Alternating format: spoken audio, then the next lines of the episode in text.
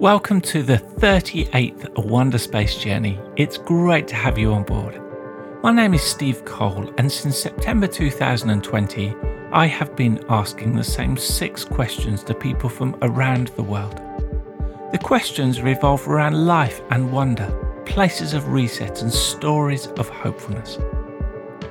The setting for all of our interviews is a virtual window seat on the space station, 250 miles above Earth where we see everything from a different perspective.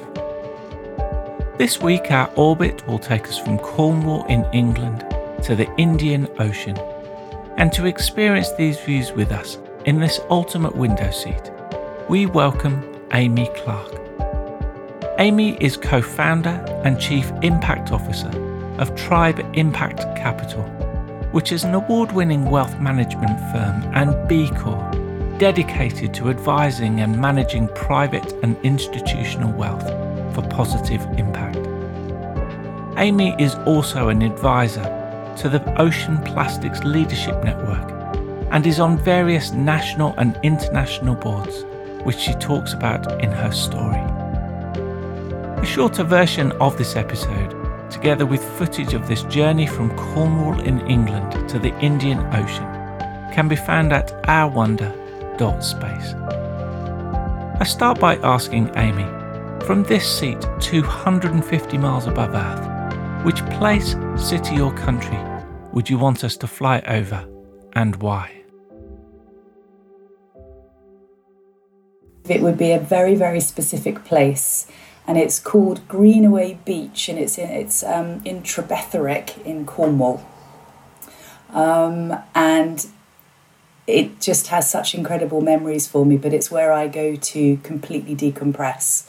Um, and it links into one of the questions I think you're going to ask me later in terms of natural wonders of the world, um, is why I go there um, as well. But it's a beautiful little hidden beach on a little bit of rocky headland between two incredible beaches, both very sandy. One is a very famous surf beach called Polzeath, and the other one is um, uh, quite a famous beach just because it's in the Camel Estuary, it's Rock Beach and this one's just tucked away, but it's just, um, it's very special.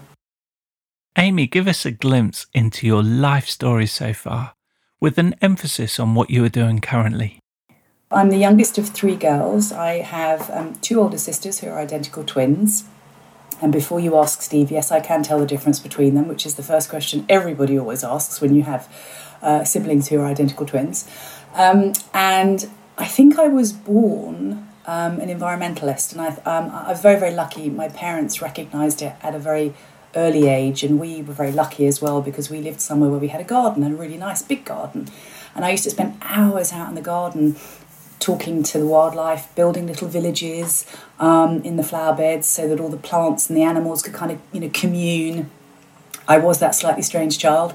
Um, uh, but my parents nurtured it, and I've been really, really lucky because if I fast forward to what, what I do, I've been able to spend my entire career focusing on sustainability what it is, how you achieve it, um, and why it's important. Um, I went to university, I, I studied undergrad and postgrad in environmentally related subjects, came straight out into the world of work at a time, I think, when people were really starting to wake up to this notion of environmental responsibility and then more broadly sustainability. So I, I have spent 27 years um, now working in an area that is very reflective of who I am. I, I don't have a job. Um, I don't have a career. I mean, obviously, I have a career. I have a vocation. It's a calling. Um, you know, very much like a like a doctor um, or a teacher. I'm doing what feels natural and right for me to do. Um, and uh, with Tribe, which is the business that I co founded, what we're doing is bringing sustainability right into the heart of the finance system. Um, we're getting finance to understand what true risk looks like. Um, you know, the risk posed um, by not managing our resources well, by not ensuring people have um, equal access to education and housing and food um, and water, etc. We're bringing that right into the heart of finance and allowing wealth holders and wealth owners to really reflect their values, their belief systems, the things that they really care about, reflect that back into their money and say, I care about these things too, and I want my money to do well for me, but I also want it to do good for other people. um, as well. So that's what Tribe does. It's a destination for people who genuinely believe that the world should, could, and can be a much better place than it currently is, and they will exercise that belief through the investments that they have. I also have a few fingers in other pies um, as well. Um, never knowingly um, understocking myself with a, with a sense of mischief and, and hopefully creating change elsewhere. Um, I am so blessed. I'm really, really fortunate to have the opportunity to sit on the board of B Lab UK uh, part of the B Lab community and B Corp community um, globally. Obviously, Tribe is a B Corp. Um, that is such a joy working with these incredible other business leaders um, and activists and change makers who really believe that businesses should be and can be a force for good and helping other businesses recognize that and step up and lean in more. And then I'm also equally lucky um, to sit on the board of Big Issue Invest, which is part of the Big Issue Group. It's the impact investing, social investing arm of the Big Issue Group. Um, and again, there, just the, the, the sheer joy and privilege of working with a team who is at the coalface of investing in solutions um, that tackle the root cause of poverty and homelessness in the UK. And we all know the big issue is an incredible brand, and it's travelled internationally. It's in, you know, it's it's wonderful. Lord Bird, um, John, and, and Nigel Kershaw have done such an incredible job. I mean, they really, really have. Um, so I'm, I'm in, in my spare time. Apparently, I have spare time. Um, in my spare time, I I like to do as much as I can to help others. I think just uh, achieve their own potential, but also help others deliver on the dreams that they've had um, as well. And I get to do that with my positions on on the B Lab board um, and with Big Issue Invest um, as well. There are a few other things that I, that I do that are probably a little bit more related to obviously my, my core calling, which is Tribe. So I sit on the steering committee of something called the Global Ethical Finance Initiative, GEFI, which is based up in Scotland. Incredible team up there. Um, I also sit on the Development Council of the Future Fit Benchmark, which is this incredible benchmark that helps businesses understand how they can future fit themselves um, for what is a constrained world that we live in. Um, and um, I, I'm, I'm really lucky I was asked to become an advisor to the Ocean Plastic Leadership Network, OPLN, um, that is tackling the incredibly thorny issue of plastic in the ocean um, as well. And through that, oh my goodness, Steve, I have met just some of the most unbelievably talented, impassioned, smart, incredible people. Where on earth is your place of reset or recharge? So, my place of reset and recharge is Cornwall in the United Kingdom, uh, in the southwest of the country. Uh, I think there are many reasons why it's my place of recharge and reset. I spent a lot of time there as a child, um, incredible memories of such happy family time. Um, I think there's also a lot of ley lines that cross Cornwall. So spiritually, it's actually it feels a very very powerful place to be, um, and also it's the sea. I'm I'm a I'm a salty dog. I like to have my feet or preferably my entire body in the ocean.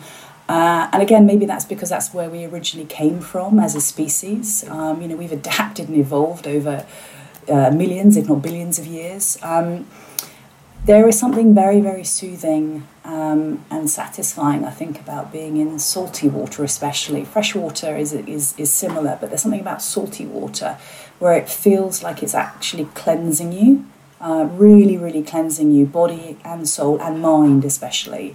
So for me, whenever I can, I'll be uh, down in Cornwall um, in my wetsuit on a board, just communing. What wonder of the natural world excites you the most? A rock pool, Steve. Um, there are, every wonder of the natural world excites me, but there is something incredibly exciting and I think just um, revealing about a rock pool. It's like a world within a world. Um, and if you get a really good deep rock pool, looking at what's in there and looking at what happens when the tide has gone out and looking at this little tiny ecosystem that has been created is just extraordinary. I can spend hours in rock pools. Uh, much to my godchildren's delight because they love it as well. Um, but I can spend hours in rock pools just looking and, and, and watching, and you know if they're big enough and deep enough, getting in them and seeing what's in there, snorkeling in them as well. It's um, it's an extraordinary little world, as I said, within a much bigger world, and it just brings nature down into this little condensable ecosystem that people can understand. Amy, what is your story of hopefulness that's not your own? About a person, business, or non profit who are doing amazing things for the world? My story of hopefulness is a story of hope, but it's also a, it's a sad story as, as well, and it's a, it's a shocking story. Um, there's an incredible lady called Berta Isabel Caceres Flores, who was a Honduran activist, human rights and environmental activist, who was murdered in March 2016, protesting the construction of a dam on sacred land, indigenous land. Um, and she represents this extraordinary community of individuals around the world, a lot of whom are female, who put themselves in harm's way in the defense of what's right. In 2019, there were 212 activists killed around the world, according to Global Witness. Um, so, whilst it's an incredibly shocking story and it's a shocking statistic. People like Berta represent to me the best of humanity, people who are willing to put themselves in harm's way to do what's right. Um, I could also talk about the RNLI, the Royal National Lifeboat Institution, completely different, completely different story. Um, but again, here in the RNLI, you have an institution that is publicly funded by the great British, um, obviously, uh, public. Um, it's run on donations, and you have people around the UK who will put themselves in harm's way to help other people. They're not paid to do this, they volunteer to do this. And it's that mindset, it's that, that recognition that what's right to do is right to do, and to have the courage and the conviction to put yourself out there and say, No, I will help. I will make a point. I will take a stand. I will get on that boat in a gale and I will go and help that person. It's an extraordinary mindset, and, and to me, that's, that's the hope. There are millions of people around the world who have that mindset. And the more that we can get people comfortable with being uncomfortable, I think the better this planet becomes, the better society becomes. So I think you know, there's a huge debt of gratitude we owe people like Berta and all of the activists who've been murdered around the world. And there's a huge debt of gratitude we owe people like the RNLI, you know, as an example of an organisation that puts themselves in harm's way to help people. Um, but within that, there's just such hope, such incredible hope for humanity. Finally, as we prepare to re enter, what insight, wisdom, or question would you like to share with us? I think that insight I'd like to share with you is that at any one time in our lives, we are, as human beings, we are paralyzed by a sense of fear about something. And altogether, too many of us give that fear a voice and a vote. It's really good to give your fear a voice, to sit with it, to listen to it, to understand it, to interrogate it, to, to then recognize what strength of reaction do you need to that? What is the, the reaction to whatever it is that you know is creating that fear? But too many of us don't sit with the fear, don't listen to it, don't interrogate it. We jump to giving it a voice and therefore not acting or acting in a way that ultimately is self sabotaging or self harming or harms others.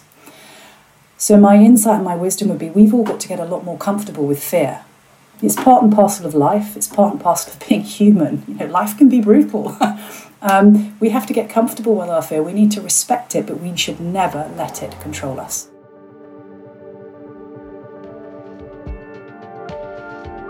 To find out more about Tribe, go to tribeimpactcapital.com.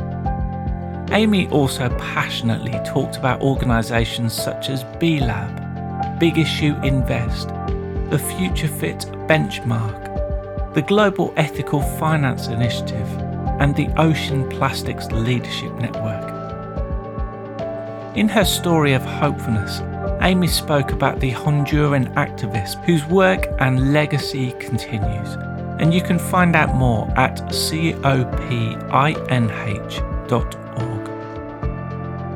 To listen to the previous 37 Wonder Space interviews, the website is ourwonder.space.